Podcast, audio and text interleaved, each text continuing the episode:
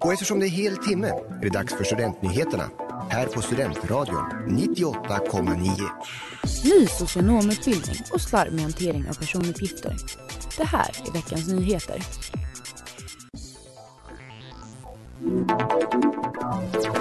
I Tidöavtalet som presenterades av den nya regeringen bestående av Moderaterna, Kristdemokraterna och Liberalerna tidigare i höst står det att skolan ska reformeras inom vissa områden.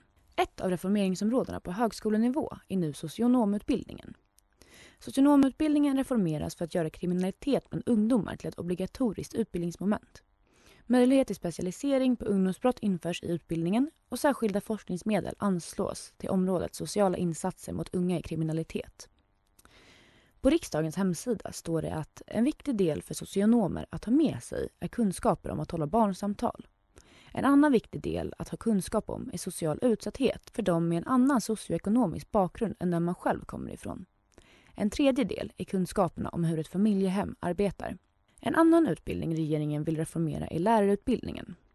Bland annat vill man höja antagningskraven för att på sikt öka läraryrkets samhälleliga status och öka fokus på bland annat ämneskunskap och praktisk metodik i utbildningen.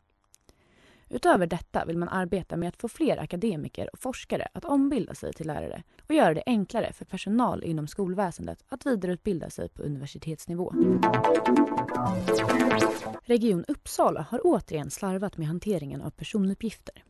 Under 2019 upptäcktes det att samtal till regionen i syfte att boka sjuktransport spelats in och legat på en hemsida öppen för allmänheten att lyssna på. Det handlade om uppemot en halv miljon samtal som kan ha spelats in. Men det var snarare regionens underleverantör som brustit i hanteringen av dessa samtal än regionen.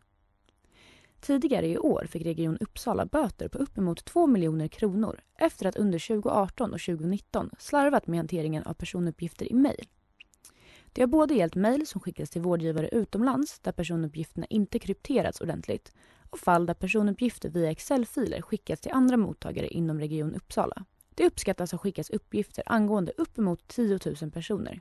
Men det går inte att säga om någon obehörig faktiskt tog del av informationen. I slutet av november upptäcktes det att personuppgifter kan ligga osäkrat lagrade i regionens e-postsystem och regionen har anmält sig själva till Integritetsmyndigheten. Slarvet tros bero på okunskap då strängare åtgärder kring hanteringen av personuppgifter infördes efter händelsen 2019. Veckans nyheter i Studentradio 98,9 producerades av Rut Bruse och Jessica Fernandes.